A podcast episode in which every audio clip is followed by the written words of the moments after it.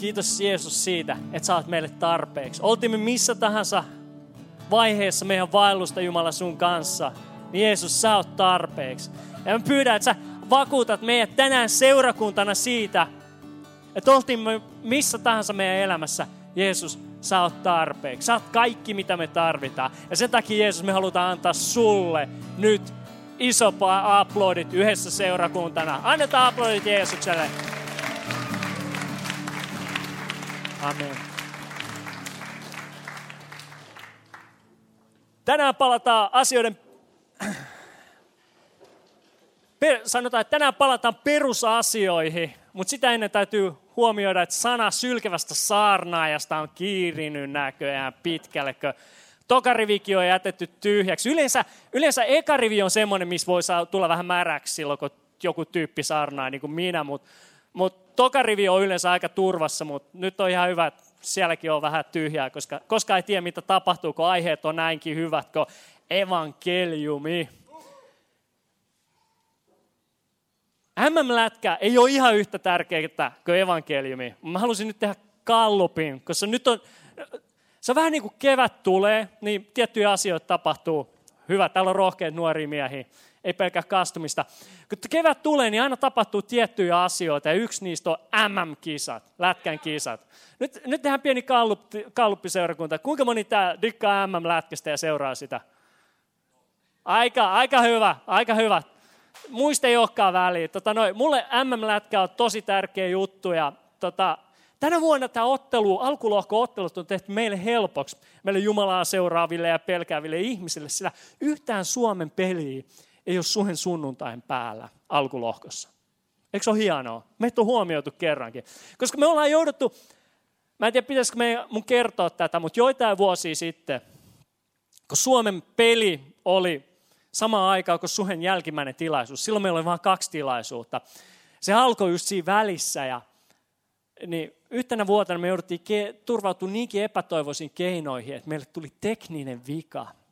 Ja me jouduttiin viivästyttää toisen tilaisuuden alkuun. Ja koska meillä oli tämä tekninen vika, niin mitä me tehtiin? Katsottiin M M-lätkää. Mutta nyt me ei tarvitse tehdä mitään kepulikonstoja korsolaisittain. Me voidaan olla hyvä lomaltunnolla täällä, kuunnella evankeliumia, sen jälkeen lähteä kotiin, katsoa matsia ja toivon mukaan ei pettyä. Okei, okay. hyvä, hyvä. Eli nyt aletaan puhua evankeliumista. Ja evankeliumi on hyvä perusasia, josta me ei koskaan valmistuta kristittyinä. Tota, me helposti ajatellaan, että evankeliumissa on kyse, tai me helposti ajatellaan, että evankeliumi on jotain, mistä meidän vaellus Jumalan kanssa alkaa, eikö? Me ajatellaan, että evankeliumi on se, mistä me aloitetaan meidän suhteessa Jumalaa, mutta sen jälkeen, kun me kävellään, eletään Jumalan kanssa ja vaelletaan kristityn elämää, niin kyse onkin ihan jostain muusta. Se hyvin yksinkertainen suhdeasia Jumalan kanssa monimutkaistuu, sillä elämä on monesti monimutkaista. Niin meidän suhteesta Jumalaan tulee jotenkin ihmeellisesti monimutkaista. Se, että kaikki alkoi evankeliumista, kaikki alkoi Jeesuksen täytetystä työstä, kaikki alkoi armosta, niin yhtäkkiä onkin kyse ihan jostain muusta. On kyse, kuinka paljon me luetaan Raamattua, kuinka paljon me rukoillaan, miten me palvellaan, miten me annetaan, kuinka usein me käydään seurakunnassa, miten me käyttäydytään, kuinka me kohdellaan meidän naapureita ja muuta. Nämä kaikki on hyviä asioita ja nämä on jotain, mitä Jumala käyttää meidän elämässä.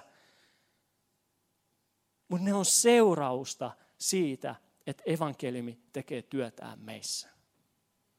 Me ei koskaan näin sanotusti valmistuta evankeliumista. Evankeliumi on aina meidän elämän peruskivi. Ja tämän seuraavan viiden viikon aikana mä tuun vetää kaksi näistä ja toiset sanoo huh, onneksi.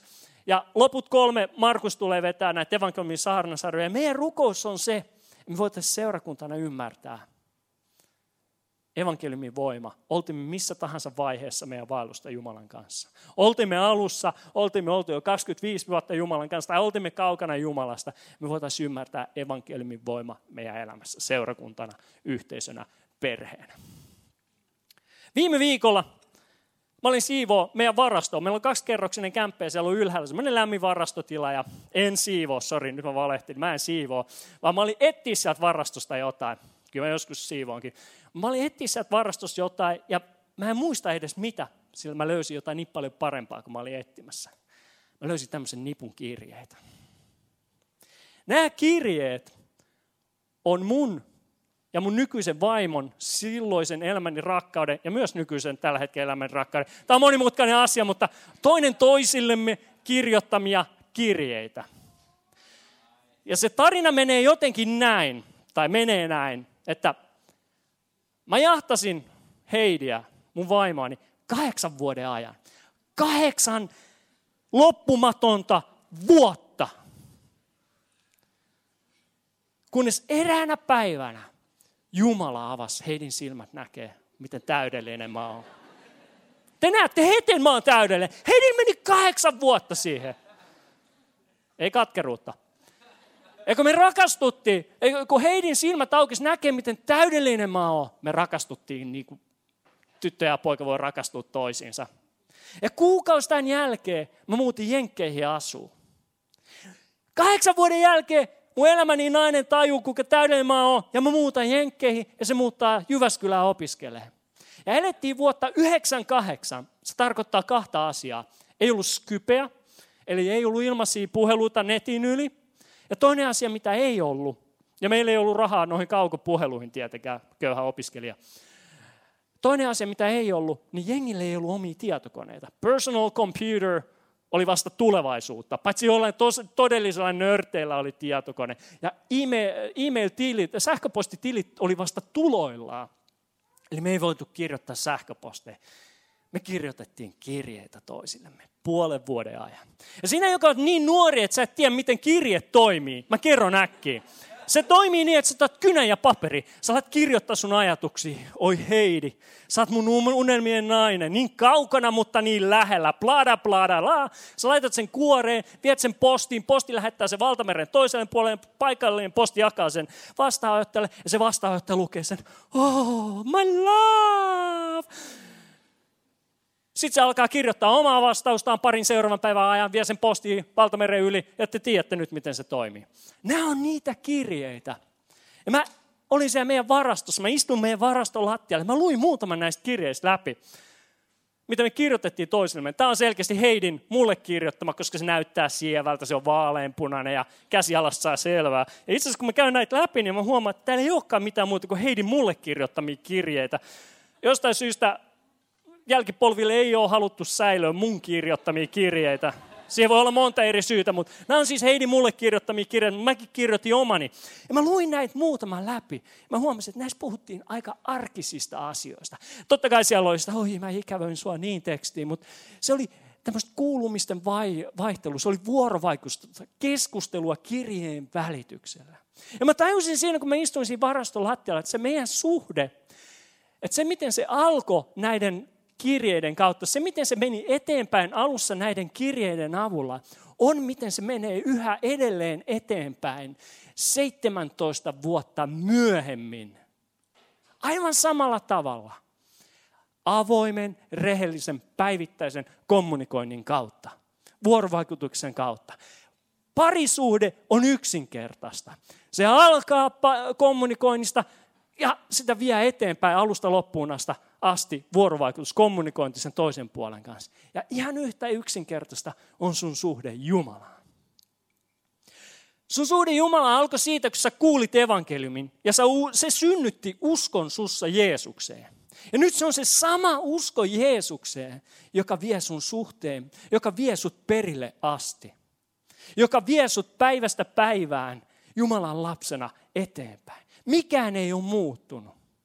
Elämä voi olla monimutkaista, mutta suhde Jumalaan on yksinkertainen.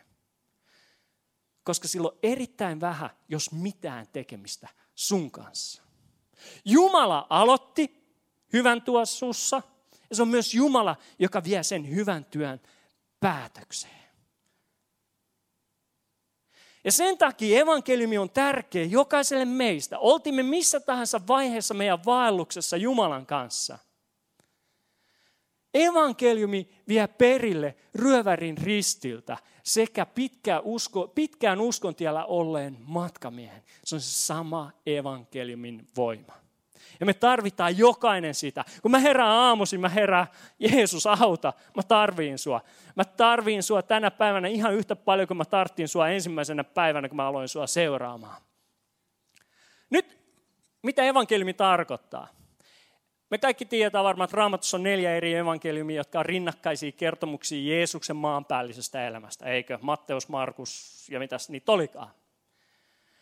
Mutta sana evankeliumi tarkoittaa ilosanomaa ja hyvää uutista.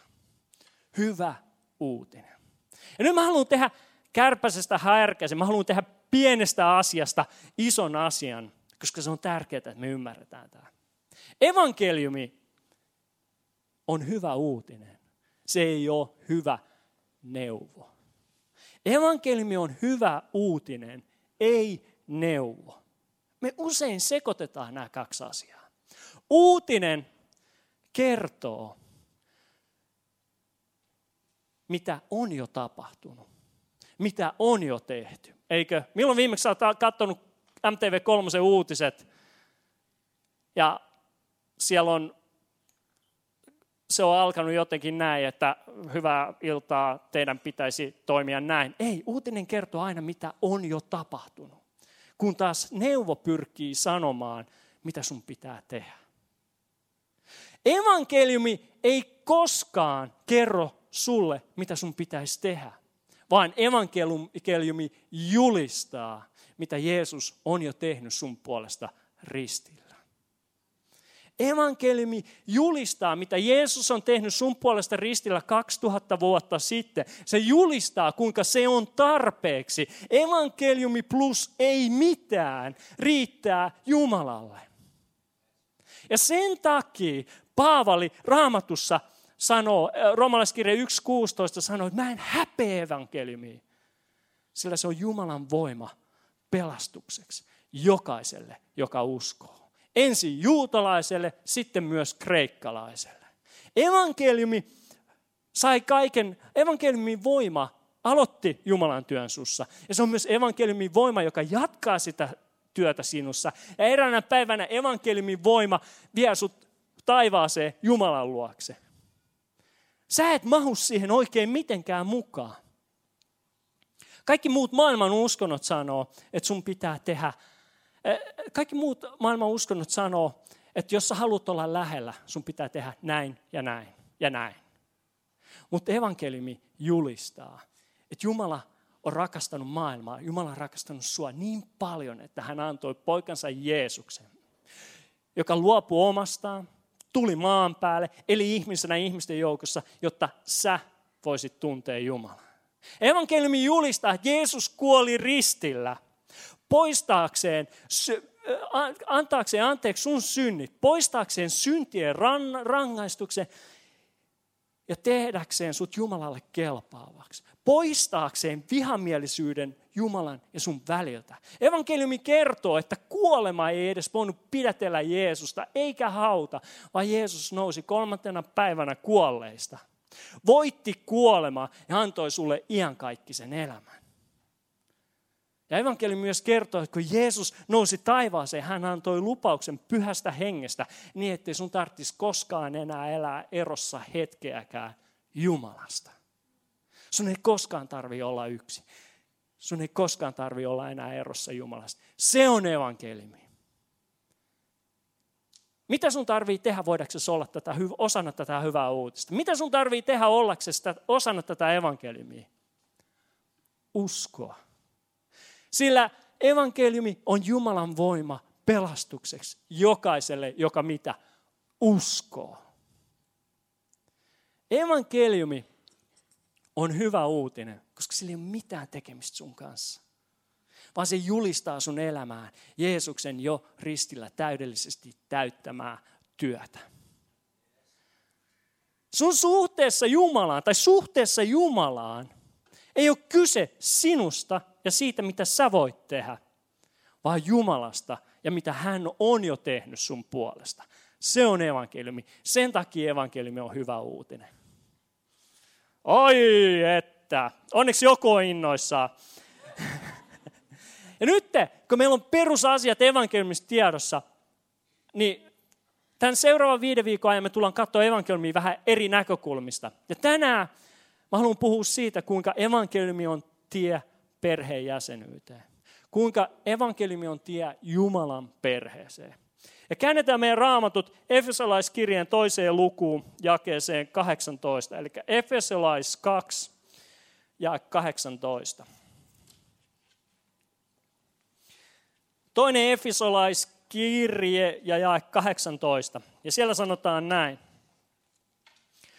Hän, eli Jeesus, on avannut meille molemmille pääsyn Isän luo, yhden ja saman hengen johdattamina. Te ette siis enää ole. Te ette siis enää ole vieraita ja muukalaisia, vaan kuulutte Jumalan perheeseen. Tökkä sen vieruskaveri ja sano, hei, sä kuulut Jumalan perheeseen. Aika hyvä, aika hyvä. Kuuluu jotain ääntä täällä. Ja nyt näkyvänä merkkinä tästä hengellisestä tosiasiasta, että sä kuulut Jumalan perheeseen, on seurakuntayhteys. Näkyvänä merkkinä siitä, että sä kuulut Jumalan perheeseen, tässä ajassa on seurakuntayhteys, mikä toteutuu esimerkiksi just tällä hetkellä. Seurakuntayhteys, joka rakentuu aidoille, oikeille ihmissuhteille. Ja sen takia me kokoonnutaan seurakuntana yhteen sunnuntai sunnuntain jälkeen ja pienryhmissä ympäri pääkaupunkiseutua arkipäivisin, että me voitaisiin rakentaa aitoja ja todellisia ihmissuhteita. Koska se on merkkinä siitä, että me ollaan Jumalan lapsia. Se muistuttaa meitä siitä, että me ollaan Jumalan perheenjäseniä. Ja tämä on ilmentymä Jumalan perheestä. Suhe on yksi ilmentymä, yksi konkreettinen ilmentymä Jumalan perheenjäsenyydestä. Ja sen takia meille suhessa on tärkeää se, että me ollaan perhe, johon kuulutaan. Sen takia meille seurakunnassa on tärkeää se, että me ollaan koti, joka on avoin kaikille. Sen takia me lukee tuolla ylhäällä lattiassa, tervetuloa kotiin, se on välillä tässä screenissäkin. Jos sä oot maailmaa matkustanut kristitty, niin sä voit helposti sanoa, että no hei, te ootte vaan plagioinut, te ootte kopioinut sen toista, jostain muusta seurakunnasta. Mutta mä väitän sulle, että jokaisen seurakunnan perustehtävä on olla perhe. Perhe jokaiselle, perhe jokaiselle, huolimatta siitä, missä vaiheessa sä oot sun vaellusta Jumalan kanssa. Seurakunta on perhe, johon kuulutaan. Seurakunta on perhe, joka rohkaisee silloin, kun on vaikeaa, joka tukee silloin, kun sä tarvitset tukea. Seurakunta on perhe, joka itkee silloin sun kanssa, kun sulla on vaikeaa, joka iloitsee sun kanssa silloin, kun sul menee hyvin. Me ollaan perhe, me ollaan olemassa toinen toisiamme varten. Ja mä en tiedä, sä oot ehkä saattanut kuulla, kun meidän perusteenpastori Rauno Kokkola on joskus kertonut sitä tarinaa, että, että kahdeksankymmentäluvun lopussa, kun hän oli loppuun palannut hengellisestä työstä, he muuttivat perheensä kanssa Portland Oregoniin. Ja siellä Rauno meni ensimmäisen kerran seurakuntaan, paikalliseen seurakuntaan, istui sinne takariviin ja vaan alkoi itkemään ja itkemään ja itkemään. Miksi? Koska hän ymmärsi saapuneensa kotiin. Ensimmäisen kerran elämässään seurakunnassa hän tunsi olevansa kotona. Ja tämän kahden vuoden aikana, mitä Kokkolan perhe vietti Portland Oregonissa, heidän sydämensä Jumala alkoi sytyttämään unelmaa siitä, ajatusta siitä, että voisiko tämmöinen seurakunta olla Suomessa. Voisiko tämmöinen seurakunta olla Helsingissä. Ja nyt kahdenkymmenen viime vuoden ajan, tämä on ollut se unelma, tämä on ollut se ajatus, joka on ajanut meitä seurakuntana eteenpäin. Me halutaan olla perhe, joka tuntee sut. Me halutaan olla perhe, joka kuulee sun tarinan, tietää mistä sä tuut, mitä Jumala on tehnyt sun elämässä. Me halutaan olla perhe, joka on olemassa sua varten. Ja tämä on myös perhe, missä sä voit auttaa toisia ihmisiä, missä me eletään elämää yhdessä. Miksi? Koska seurakunta... yhteys on näkyvä merkki siitä hengellisestä tosiasiasta, että me ollaan Jumalan lapsia kaikki. Me kuulutaan Jumalan perheeseen. Sen takia on tärkeää, että seurakunta on perhe. Ja jos sä oot ollut tarpeeksi kauan suhessa, niin sä tiedät, sä tiedät, sä tiedät, että tämä ei ole täydellinen paikka. Hei, mä oon ollut kaksikymmentäviisi vuotta täällä kohta, parin kuukauden päästä. Mä oon ollut kaksikymmentäviisi vuotta täällä ja mä todella tiedän, tämä ei ole mikään täydellinen paikka. Syy. Koska täällä on epätäydellisiä ihmisiä. Mutta Jumala, Se on niin kaunista, se on niin mahtavaa, että Jumala on päättänyt käyttää meitä epätäydellisiä ihmisiä toinen toistemme elämässä tehdäkseen kauniita ja täydellisiä asioita. Siitä seurakunnassa on kyse. Ja nyt mä haluan, että me luetaan tästä jakeesta, ei kun luvusta kaksi jakeesta yksitoista tähän näihin jakeisiin, mistä me just luetaan. Eli Efesolaiskirje kaksi yksitoista. Koska tämä tilanne, mihin Paavali kirjoittaa Efeson seurakunnalle, niin on hyvä tietää siitä jotain, ennen kuin me luetaan tämä lopputeksti. Koska Efeson seurakunta koostui ympärileikkaamattomista, suoraan Raamatusta, vähän outo sana meille nykyään ihmisille, eli toisin sanoen pakana, pakanoista. Sitten siellä oli myös ympärileikattuja, eli juutalaisia. Ja tohon aikaan juutalaiset piti kaikkia muita ympärileikkaamattomina, paitsi niitä, ketkä oli juutalaisia. Koska ympärileikkaus oli Jumalan liiton merkki, sen merkki, että sä oot osana Jumalan omaisuuskansaa, jos sut oli ympärileikattu. Ja nyt tässä seurakunnassa oli juutalaisia ja pakanoita. Me ollaan pakanoita, jos sä mietit, jollet sä on juutalainen.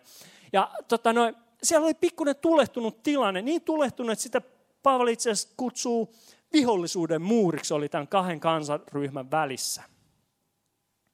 Ja tota, se meni jotenkin näin, että nämä juutalaiset uudesti syntyneet kristukset, äh, kristityt, kristukset, uuu, nyt on hyvä. Nämä juutalaiset, jotka oli se usko Jeesukseen, he vaativat, että nämä pakanat ympärileikkauttaa itsensä, jotta ne voisivat olla osana uskosta. Ja nämä pakanat taas oli sitä mieltä, eli efesolaiset oli sitä mieltä, jos on mitään muuta keinoa kuuluu Jumalan perheeseen, olla osana Jumalan lupauksista kuin ympärileikkaus, niin se olisi ihan kiva juttu. Ja jos sä oot aikuinen mies ja sä mietit, että sut ympärileikataan nyt, sä varmaan pystyt samaistumaan efesolaisten kantaa, koska ympärileikkaus aikuisena miehen, mä en edes halua ajatella sitä. Ja tota, tämä oli se tilanne, mihin Paavali kirjoittaa. Eli oli kaksi Kaksi ihmisryhmää seurakunnassa ja vihollisuuden muuri siinä välissä. Ja Paavali kirjoittaa efesolaisille näin. Muistakaa. Tökkää sitä vieruskaveria ja sanoi, että muista. Että te olitte synnyltänne vierasheimoisia. Ympärileikkaamattomia, niinhän teitä nimittivät ne, joita ihmisten tekemän ympärileikkauksen vuoksi kutsutaan ympärileikatuiksi. Siihen aikaan te elitte ilman Kristusta. Israelin kansan ulkopuolella ja osattomina liitoista ja niiden lupauksista. Te olitte maailmassa vailla toivoa ja vailla Jumalaa. Eli jos sä olit pakana, jos sä olit ympärileikkaamaton, niin sä elit ilman Jumalaa. Mutta sen lisäksi sä elit myös ilman toivoa Jumalasta. Jos sä et kuulunut Israelin kansaan, Jumalan omaisuuskansaan, lupauksen kansaan, niin vaikka sä olisit halunnut olla lähellä Jumalaa, se ei ollut mahdollista, koska sä et ollut juutalainen. Eli Paavali muistuttaa Efeson seurakuntaa siitä, että hei, te ette ollut ainoastaan ilman Jumalaa, te ette ollut ainoastaan hengellisesti, hengellisesti kuolleita, mutta sen lisäksi teillä ei ollut edes toivoa Jumalasta. Ei mitään toivoa, ei mitään mahdollisuutta, ei mitään saumaa Jumalaa. Aika synkkää, eikö? Mutta onneksi tämä jatkuu. Jakeesta kolmetoista. Mutta nyt, nyt pistetään pikku pausa tähän. Kuinka moni teistä tietää, että mutta on aivan mahtava sana? Kuinka moni tietää, että mutta on aika ihmeellinen sana? Mutta on oikeastaan voimasana. Mutta ehkä, ehkä jopa Jumal-sana, koska sillä ei ole mitään väliä, mitä sä sanot ennen sanaa, mutta. Koska kaikki, mikä merkitsee, on se, mitä tulee sen sanan mutta jälkeen. Ja nyt mä annan teille esimerkin tästä, että te ymmärrätte, miten upea, mahtava sana mutta on. Kaikki te, jotka olette miehiä, nuoria, poikia, tarada, ja olette joskus ollut kiinnostuneita vastakkaisesta sukupuolesta. Löytyykö täältä semmoisia? Mä toivon, että löytyy. Ja rohkeasti, vaan ei ole mikään kompajuttu. Te olette ehkä joskus mahdollisesti saattanut saada tältä sun kiinnostuksen kohteelta kirjeen. joka menee näin. Mä laitan nyt mun oman nimeni tähän. Sä voit laittaa sun oman nimes tähän näin. Rakas Make. Mä iloitsen niin suuresti, että mä saan tuntea sut. Mä itse asiassa nautin jokaisesta yhdessä viettämästämme hetkestä. Ja kun mä ajattelen sua nyt, niin en voi olla ihailematta sun Adoniksen ruumistasi. Ja kun mä mietin niitä yhdessä vietettyjä hetkiä, niin sun sielu on kuin Shakespearella. Pier, pier, Shakespearella. Spedellä. Sä saat tuntemaan mut niin, itseni niin erityiseksi. Niin kuin mä olisin ainoa nainen maailmassa. Ja sä, tässä vaiheessa, kun sä luet sitä kirjettä, niin sä oot aika... Yep, that's me, baby. Talking about me. Joo, se on minä. Mutta siis kirje jatkuu. Seuraava sana on, mutta ollaan vaan kavereita. Tää uppoako veitsi, kuuma veitsi sulaa voihin tai mitä tahansa. Tää satuttaa sua, tää repii sut. Tää on satuttavin kirje, mitä mä oon henkilökohtaisesti koskaan saanut vastaanottaa mun nykyiseltä vaimoltani.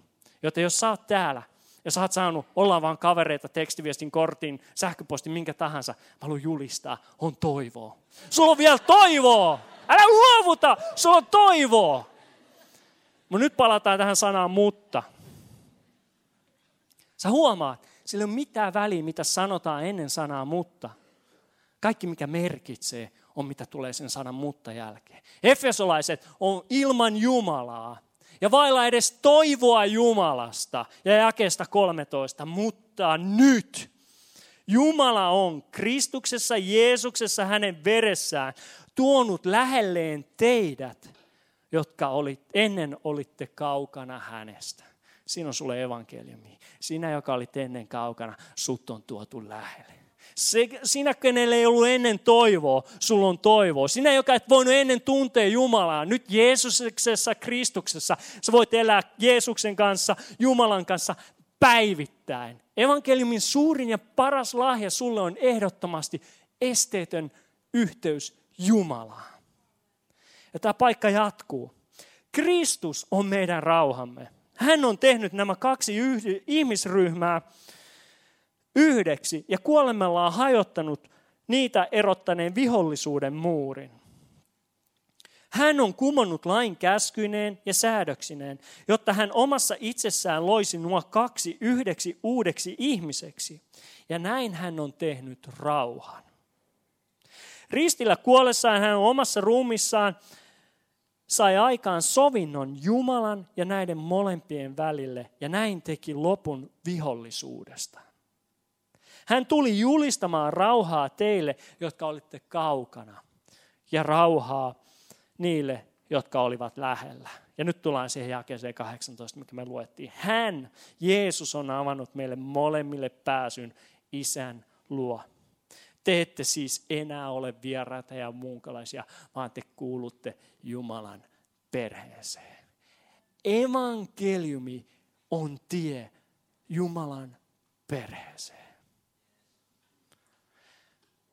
Ja nyt mä haluan tuoda lopuksi kolme asiaa tästä Raamatun paikasta liittyen perheenjäsenyyteen, Jumalan perheenjäsenyyteen, josta ensimmäinen on se, että sun täytyy muistaa, mistä sut on pelastettu. Paavali aloittaa kirjoittamaan tähän Efeson tulehtuneeseen tilanteeseen sanomalla, mitä? Muistakaa, että ennen te olitte kaukana Jumalasta, vailla toivoa Jumalasta. Sun täytyy muistaa, mistä Jumala on sut pelastunut, koska muuten sä unohat. Ja jos sä et muista, mitä, mitä ihmeellisiä asioita evankeliumi on saanut sussa aikaan, et sä halua kertoa siitä kenellekään, eikö? Mutta jos sä muistat, mitä evankeliumi on tehnyt sun elämässä, jos sä näet, mitä mahtavia asioita Jumala, Jeesus täytetyn työn kautta ristillä on saanut aikaan sussa, se herättää sun luontaisen halun jakaa siitä muille. Vähän tyhmä esimerkki, mutta mä käytin pari viikkoa sitten Uber-taksiin. Se on aivan mahtavaa. Oletteko te koskaan käyttänyt? Kuinka moni on ajanut Uberillä joskus? Kyllä. Se, että sä tilaat auton, sä näet milloin se on siinä, sä menet ulos, sitten kun se auto on siinä, kun sä oot perillä, niin sä nouset vaan autosta ja sun ei tarvi maksaa ei mitään, se velottaa sua automaattisesti. Aivan mahtavaa. Ja mä olin niin innoissani tästä mun Uber-kokemuksesta. Mä julistin kaikkialle meidän duunipaikalla. Hei, teidän on pakko kokeilla Uberi, teidän on pakko käyttää Uberi, se on aivan paras juttu. Mä uskoin siihen, mä olin innoissani siitä. Mä tykkäsin siitä, mitä Uber teki mun elämälle ja siirtymisestä palaverista toiseen. Ja mä julistin sitä. Samalla tavalla, kun sä muistat, mitä evankeliumi on saanut aikaiseksi sun elämässä, niin sä alat miettiä, jos Jumala toimii näin mun elämässä, mitä se voisikaan tehdä mun kaverielämässä? Mitä se voisikaan tehdä mun duunikaverielämässä? Mitä se voisi tehdä mun sukulaiselämässä? Entä mun naapurielämässä? Ja ainoa syy, miksi Suhe on perustamassa uusia kampuksia ympäri pääkaupunkiseutua, esimerkiksi Tikkurila ensi syksynä, on se, että me halutaan julistaa hyviä uutisia koko pääkaupunkiseudulla, ei ainoastaan täällä Kalliossa. Me halutaan kertoa siitä, mitä Jumala voi tehdä ja haluaa tehdä jokaisen ihmisen elämässä. Ja sen takia on hyvä, että me tuon kavereita seurakuntaan. Sen takia on hyvä, että me kerrotaan, että hei, Jumala on muuttanut mun elämä. Koska Jumala voi tehdä sen saman sun perheenjäsenelle. Eli ensimmäinen asia on, sun pitää muistaa, mistä sut on pelastettu. Ja siihen liittyen myös, kun sä muistat, mistä sut on pelastettu, sä suhtaudut paljon armollisemmin toisia kohtaan, eikö? Kun sä muistat, minkälainen sekopää sä olit ennen, niin sä pystyt suhtautumaan siihen sun vieressä istuvaan kaveriin paljon myötämielisemmin, paljon armollisemmin, eikö? Mä huomaan, että mitä pidempään me ollaan kristittyjä, sitä helpommin meiltä lähtee tämmöisiä pintapuolisia tuomioita. Me ei tehdä sitä tietoisesti, me ei ehkä tehdä sitä tahallisesti, mutta seurakunnassa ollaan, haistaanko mä tupakaa? Poltatko tupakkaa? Ei, sä et voi olla uskossa. Tai me ollaan jossain mukamas kristityn kanssa ja sanoo yhtäkkiä kirosana. Me ollaan, kiroilit sä? Tai sä katot, miten joku pukeutuu. Sä mietit, ei, toi jätkä ei voi olla tervejärkinen, kun se pukeutuu noin. Tai sä katot, mitä ihmisiä elokuvia tai minkälaista musiikkia ihmiset kuuntelee. Sä, oot, sä kuuntelet heviä ja sä väität olevasi kristitty. Nää, nää, nää, nää. Me tehdään pintapuolisia tuomioita tietämättä, mistä ne ihmiset on tulossa, mitä Jumala on saanut aikaa niitä elämässä ja minne ne on menossa. Me vaan katsotaan sitä pintapuolista asiaa ja tuomitaan se ihminen siinä hetkessä. Mutta se ei ole jotain, mitä me tehdään Suhessa. Sillä ihmisen poika ei tullut maailmaan sitä tuomitsemaan, vaan mitä? Pelastamaan. Johannes kolme seitsemäntoista. Meidän tehtävä ei ole tuomita toinen toisiamme. Oli siihen aihetta tai ei, se ei ole meidän tehtävä. Se, jos Jeesus ei tuominut, me ei tuomita. Ja sitä paitsi meidän pinnalla näkyvät ongelmat, kutsutaan vaikka sitä synniksi. Ne, se, se synti, mitä näkyy meidän pinnalla, se ei ole se ongelma, vaan ongelma on rikkoutunut suhde Jumalaan. Sen sijaan, me osoitetaan sormella siihen vikaan, niin osoitetaan niitä ihmisiä Kristusta kohti, eikö? Se on meidän seurakunnan tehtävä. Meidän tehtävä on kääntää jokaisen teidän katseet Kristukseen, koska me tietää, että kun me annetaan evankeliumin voiman tehdä työtään meidän elämässä, niin silloin myös ne ulkopuoliset asiat muuttuu. Toinen asia, mitä haluan jakaa teille tähän perhedynamiikkaan liittyen, on se, että se on Jumalan työtä tuoda sut lähelle. Jumalan työ on tuoda sut lähelle. Tässä sanotaan, mutta Jumala on tuonut lähelleen teidät, jotka ennen olitte kaukana.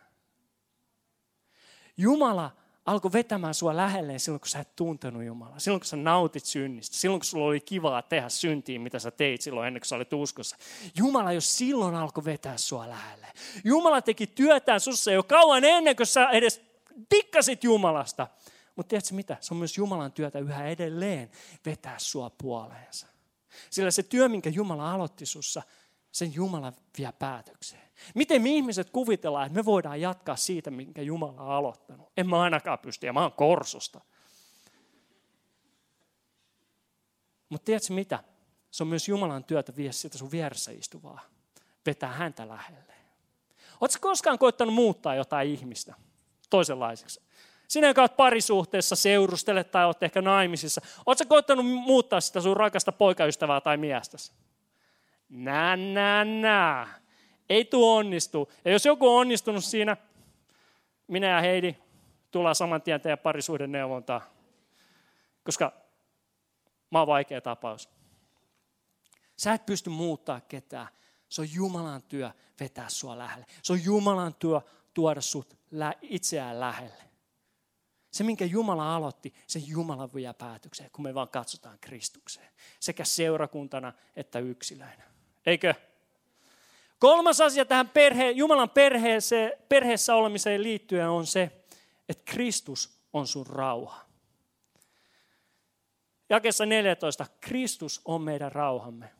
Ja kun Paavali sanoo tämän, niin tämä ei ole mikään pieni juttu, kun se sanotaan Efeson seurakunnassa. Sä muistat, Efeson seurakunnassa oli näitä ympärileikattuja, näitä juutalaisia, jotka pysty katsomaan pari sukupolvea taaksepäin ja sanoi, haa, mun esi-isä on Mooses. Sitten siellä oli myös näitä pakanoita, ympärileikkaamattomia, efesolaisia, ja ne pysty katsomaan pari sukupolvea taaksepäin. Haa, mun ukki oli ilotalonpitäjä ja mun mummi oli sen työntekijä. Jotkut tajus se. Mutta täysin kaksi erilaista sosiaaliluokkaa, ihmisryhmää. Ja Kristus oli heidän molempien rauha. Oli sun menneisyytesi mikä tahansa. Oli sun perhetaustas mikä tahansa, mistä sä tuut. Oli sun menneet päätökset, valinnat, elämä, minkälainen tahansa. Kristus on sun rauhas. Kristus on sun rauhas. Sä et löydä rauhaa koskaan mistään taloudellisista asioista. Sä et löydä rauhaa ihmisten mielipiteistä. Sä et löydä rauhaa omista ajatuksista. Sä et löydä rauhaa terveydestä. Et mistään muusta kuin Kristuksesta. Ja huomaa, että tämä Raamatun paikka ei sano, että Kristus antaa sulle rauhaansa. Tai se jakelee sitä, vaan Kristus sinussa on sun rauha. Ja ehkä sä oot täällä tänä iltana ja sulla ei ole rauhaa Jumalan kanssa. Jos sä tänä iltana kuolisit, sä et tiedä, mitä tapahtuisi. Ja se voi olla, että tänä iltana sun seuraava askel suhteessa Jumalaan on ottaa se askel ja vastaanottaa evankeliumi. Usko Jeesukseen. Ja se on hyvä, se on tärkeä askel. Ja me tullaan antaa sulle mahdollisuus siihen kohta, jos sä sen haluat tänään tehdä. Mutta täällä on paljon suurempi joukko ihmisiä, kenellä on kyllä rauha Jumalan kanssa. Sä tietämällä tiedät, että sulla on rauha Jumalan kanssa. Tietämällä tiedät, että sun synnit on anteeksi annettu, että Jumala on antanut anteeksi sulle. Mutta sun ongelma on se, että sä et ole pystynyt antaa anteeksi itse itsellesi. Syystä tai toisesta sä oot täällä ja sä oot sun menneisyyden vanki. Ehkä sua on satutettu, ehkä sua on loukattu sellaisella tavalla, että sä et ole vieläkään pystynyt päästä siitä irti. Sä oot katkeroitunut, sä kannat sitä mukanas ja sä tiedät, että se on väärin, mutta sä et pääse siitä irti. Ehkä sä oot tehnyt jollekin toiselle ihmiselle jotain, mistä sä kannat vielä tänä päivänä häpeää. Ehkä sä oot tehnyt elämässä päätöksiä ja valintoja, jotka vieläkin kaduttaa sua. Sä oot sun menneisyytes vanki. Tiedätkö, Kristus haluaa julistaa hänen rauhansa myös sulle. Sulla voi olla rauha myös itsesi kanssa. Miten? Samalla tavalla kuin sulla on rauha Jumalan kanssa. Luottamalla evankeliumin voimaan. Luottamalla siihen, mitä Jumala sanoo susta sanassa. Että sä oot anteeksi annettu. Että sun häpeä on poistettu. Että sä oot Jumalan lapsi siitä huolimatta, mikä sun tausta, sun perhetausta, sun historia, sun menneisyytesi on. Sä voit tulla näin tämän asian kanssa Jumalan eteen ja sanoa, Jeesus, auta mua antamaan anteeksi. Jeesus, auta mua päästämään tästä irti. Jeesus, auta mua tekemään tämä asia oikeaksi mun elämässä. Jeesus, mä luotan sun ristin työhös tässä asiassa. Kristus julistaa rauhaa kaikille meistä. Me ollaan yksi perhe. Ei, ei ole enää olemassa ympärileikattuja ja ympärileikkaamattomia. Ei ole olemassa niitä, kenellä on asiat kunnossa ja kenellä ei ole asiat kunnossa. Me ollaan kaikki Jumalan lapsia. Meille kuuluu sama rauha. Eli kolme asiaa Jumalan perheeseen liittyen. Sun täytyy muistaa, mistä sut on pelastettu. Sun täytyy luo... Jumala, ja sitten toinen on, Jumalan työ on tuoda sut lähelle. Ja kolmas on, että Kristus on sun rauha.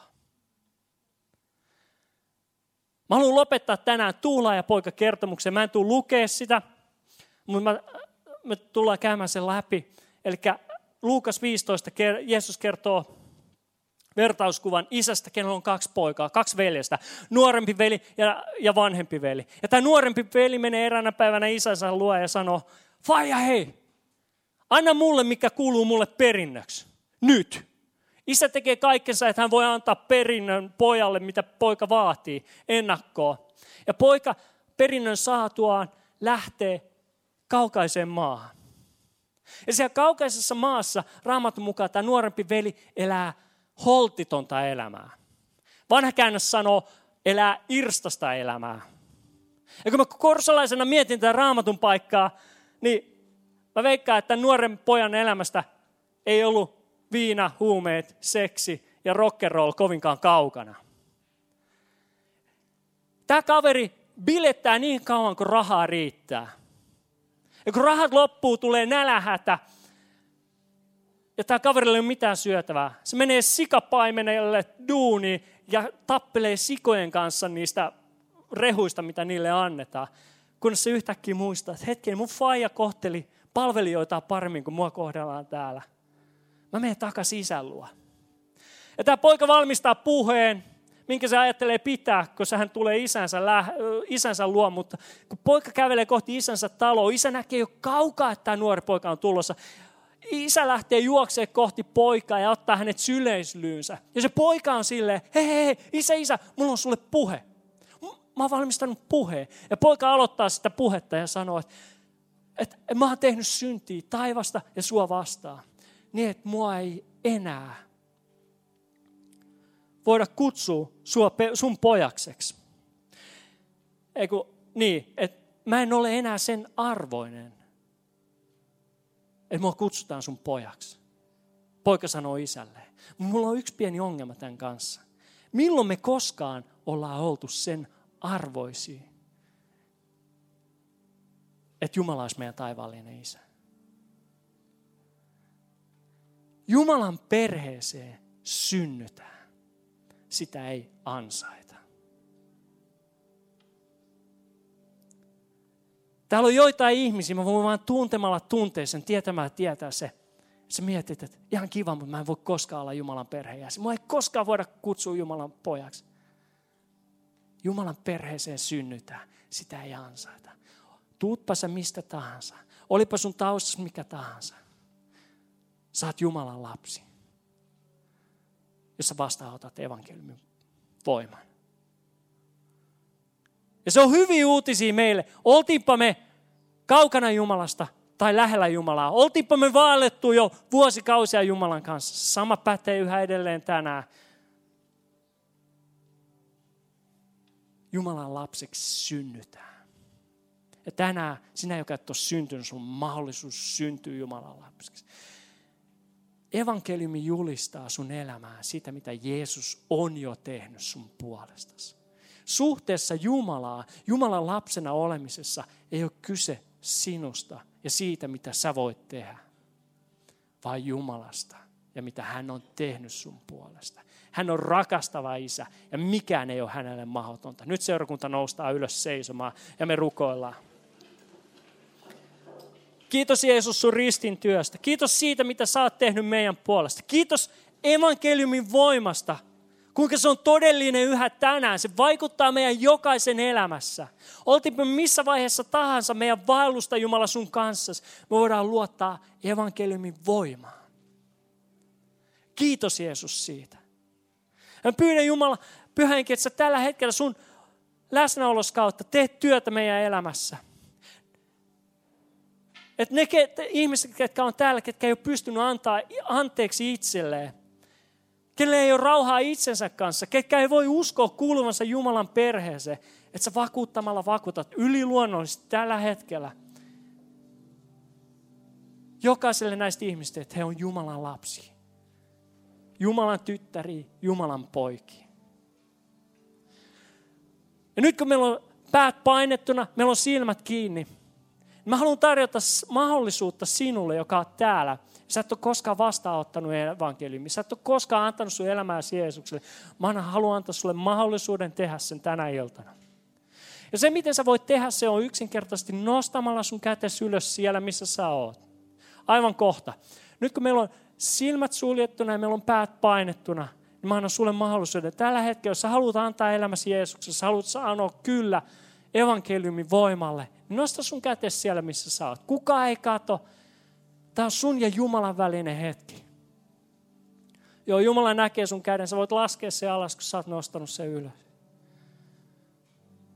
Mä uskon, että Jumala kutsuu moni meistä täällä tekemään elämänsä ehkä yhden tärkeimmistä päätöksistä ja valinnoista.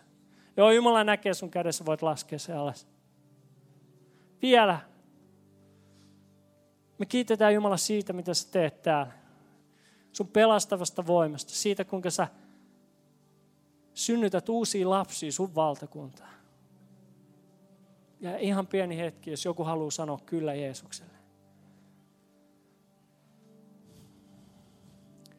Nyt me tehdään niin seurakunta, me rukoillaan pelastusrukous, sillä Raamattu sanoo, että, että jos me uskotaan meidän sydämessä ja me tunnustetaan meidän suulla, niin me saadaan syntyä uudesti Jumalan lapsiksi. Nyt me tullaan rukoilemaan pelastusrukous. Mä rukoilen ensin ja me pyydän, että te toistatte sen rukouksen mun perässä.